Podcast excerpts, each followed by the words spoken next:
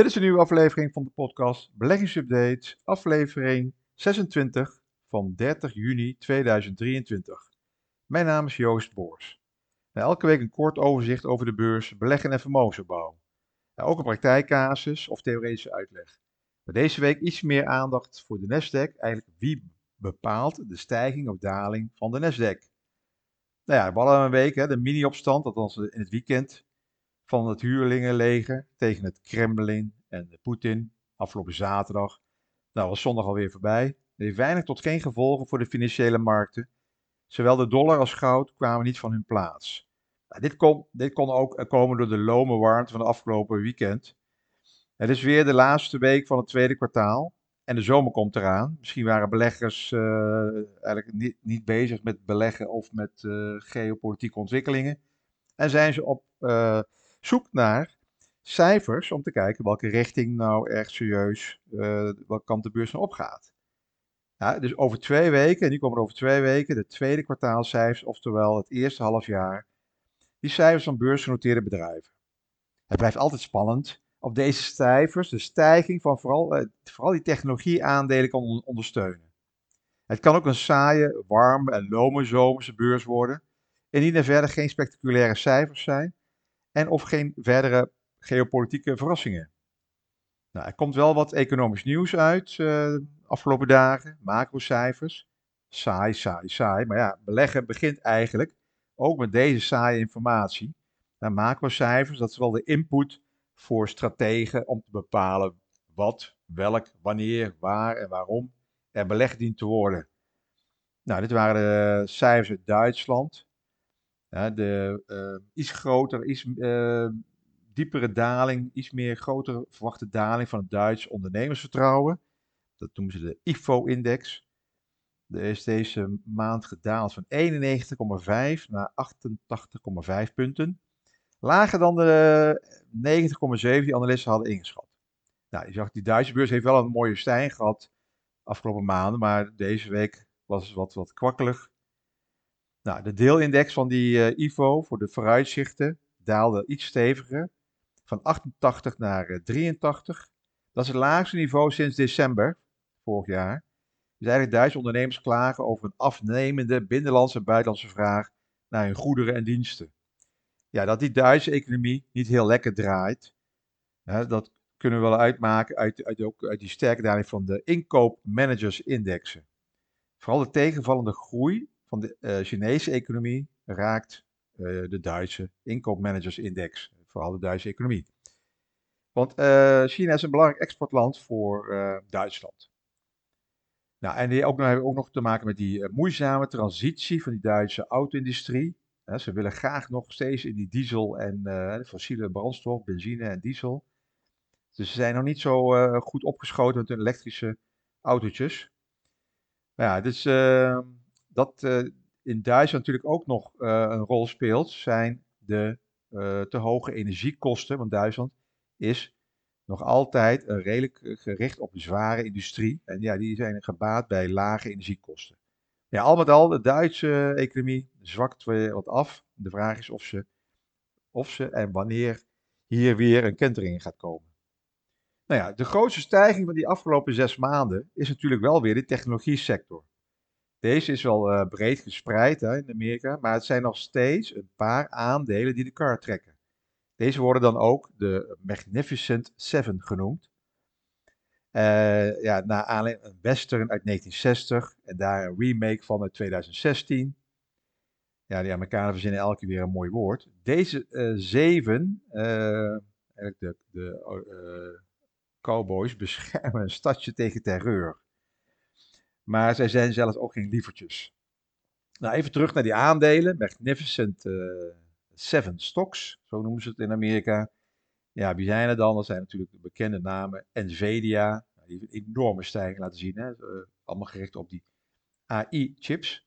Tesla, Meta, voor de mensen die het nog niet weten, dat is de oude Facebook. Apple, Amazon, Microsoft en Alphabet. Vroeger Google. Dat zijn de uh, zeven aandelen, zeven aandelen die eigenlijk de kar hebben getrokken. Nou, die concentratie van een beperkt aantal bedrijven die bepalen wat een index doet, Ja, dit begint wel een beetje op 1999 te lijken, toen de technologieaandelen ook fors omhoog gingen. En dat uh, eindigde allemaal niet zo goed. Maar ja, dit laten we dan even achterwege. In ieder geval de groeiende invloed van die technologie, megacaps, dat zijn dus de allergrootste bedrijven, op die rendementen van die indexen, maskeert de prestatie van andere indexcomponenten die eigenlijk beneden gemiddeld ontwikkelen. Want het zijn maar die zeven die enorme stijging doormaken en de rest die sukkelt zijwaarts of uh, dalen soms of gaan lichtjes omhoog. Dus die resultaten van deze index worden dus voornamelijk gestuurd door een geconcentreerde groep specifieke aandelen. Maar ja, hoe gevaarlijk is dat? Dat die situatie begint sterk te lijken op die van 1999 en nu weer voor het eerst opduikt. Is het wel of niet gevaarlijk? Maar ja, dat weet je misschien achteraf wel. Dit jaar tot dusver heeft die S&P 500-index een zeer respectabele stijging laten zien. Grotendeels aangezwengeld door de hoop op een renteverlaging later dit jaar of begin volgend jaar. Omdat die inflatiecijfers de laatste tijd gematigder zijn. Die ontwikkeling voedt dan de gedachte dat die Amerikaanse centrale bank op het punt staat, behalve een pauze in het monetaire beleid te lassen, of dat er misschien zelfs een omkering van het beleid aanstaande is. Hè, misschien uh, in het uh, laatste kwartaal van het jaar. Maar als we die aandelen van die S&P 500, uh, die zijn dus om gestegen. Als je dat gaat analyseren, dan komt dus een, ja, dan kan je toch wel zeggen van een beetje raar aspect van die Amerikaanse aandelenmarkt. Nou ja, uh, analisten hebben dit natuurlijk uh, allemaal onderzocht. Uh, ik heb een rapportje gelezen van Jeffries. Nou, die hebben top 5 bedrijven in de index. weten Apple, Microsoft, Nvidia, Alphabet en Amazon. Die zijn verantwoordelijk al voor bijna 80% van de winst dit jaar. Eind april was dat, was dat nog maar 60%. Maar ja, Nvidia is natuurlijk de laatste anderhalf maand fors verder gestegen. En met andere woorden, het gewicht van de Amerikaanse uh, technologie megacaps is aanzienlijk toegenomen. Die vijf bedrijven zijn uh, vanaf januari met ongeveer gemiddeld 42% gestegen tegenover maar 10% voor die hele index en een magere 2,3% voor de rest van de bedrijven die deel uitmaken van die index. Slechts 30% van de bedrijven heeft beter gepresteerd dan de index. Een cijfer dat sinds 1999 niet, is, niet meer is voorgekomen. Uh, volgens Jeffries. Dit lijkt verband te houden met het feit dat, hoewel de resultaten uh, over het eerste kwartaal vrij gunstig was, de aandelenkoersen niet zo sterk reageerden als in het verleden. Dus van die, uh, die, al die andere bedrijven, die hadden ook best goede resultaten, maar daar gingen dus tegen die koersen niet zo. Dit toont aan dat beleggers voorzichtig blijven vanwege het risico op een recessie, al dus die analisten van Jeffries. Ja, dus eh, die andere vijf of zeven aandelen, die Magnificent Seven, die blijven maar doordenderen. Nou, ook als we kijken naar waarderingsmaatstaven, koers-winstverhouding, uh, dan lijkt die megacaps nog sterker uh, het effect van hun te zijn. In koers-winstverhouding is gemiddeld met zo'n 73% hoger dan de brede markt. Ja, dat is ook uh, fors. Nou ja, dus Jeffrey zegt, zonder te willen spreken van ongelofelijke uitbundigheid lijkt erop de beleggers opnieuw zijn gevallen voor een beperkt aantal technologieaandelen. Waarschijnlijk omdat dus die kunstmatige intelligentie wordt gezien als een nieuwe aanjager van toekomstige groei. Nou, dus dat uh, weet je dan alweer. Maar dan zit ik wel te kijken naar ASML bijvoorbeeld of ASMI. Gaan die ook een keer uh, weer naar hun hoogtepunten toe uit uh, anderhalf jaar geleden ongeveer. Nou, overig, maar dan kort Nederlands bedrijfsnieuws. DSM kwam deze week eindelijk met een mededeling. Die koers die brokkelt al uh, een half jaar af, of misschien wel langer. DSM-aandeelhouders hebben tot nu toe weinig profijt gehad van de fusie. Uh, eind uh, 2021 noteerde de koers nog boven de, of rond die 200, 190. En daar is nu minder dan de helft van over. De winstwaarschuwing van uh, deze week kwam nog geen twee maanden na de presentatie van de kwartaalcijfers op 2 mei. Volgens DSM uh, Firmenich is de vitaminemarkt in juni verder verslechterd, zowel wat die prijzen betreft als de volumes. Het bedrijf had zelfs voor deze maand gerekend op stabiele of betere omstandigheden. Normaal gesproken geldt de maand juni als een sterke maand bij dit bedrijfsonderdeel, de vitamines. Ja, het Nederlands-Zwitserse bedrijf grijpt tevens in in de organisatie. Het zegt daarmee minder afhankelijk te willen zijn van die uh, vitamineactiviteiten. De tegenvallers bij de vitaminedivisie leiden tot een negatief effect op het aangepaste bruto bedrijfsresultaat. Dat zal ongeveer zo'n 200 miljoen euro bedragen. Nou, hopelijk is het het laatste negatieve nieuws en kan DSM nu, uh, nu gaan bouwen aan een nieuw bedrijf met een stabiele winstgroei en betrouwbare dividendstroom voor de aandeelhouders. Ja, die koers is eigenlijk weer terug naar het niveau van 2019. Eigenlijk heb je dus weinig plezier aan uh, gehad, behalve het dividend. Ja, beleggers reageerden wel positief op uh, het bericht van uh, woensdagochtend. En het aandeel steeg.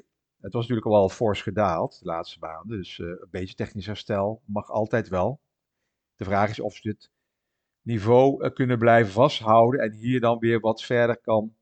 dat ze weer langzaam weer de opwaarts richting kunnen gaan vinden. waarom ging de koers vandaag omhoog op het tegenvallende resultaat? Nou, in het bericht werd gezegd dat ze nu serieus gaan bezuinigen en kostenreducties gaan doorvoeren. Ook die vitamine-divisie wordt kritisch onder de loep genomen. En gekeken wordt waar ze weer margegroei kunnen gaan bewerkstelligen. Nou, dat ondersteunde de koers woensdag.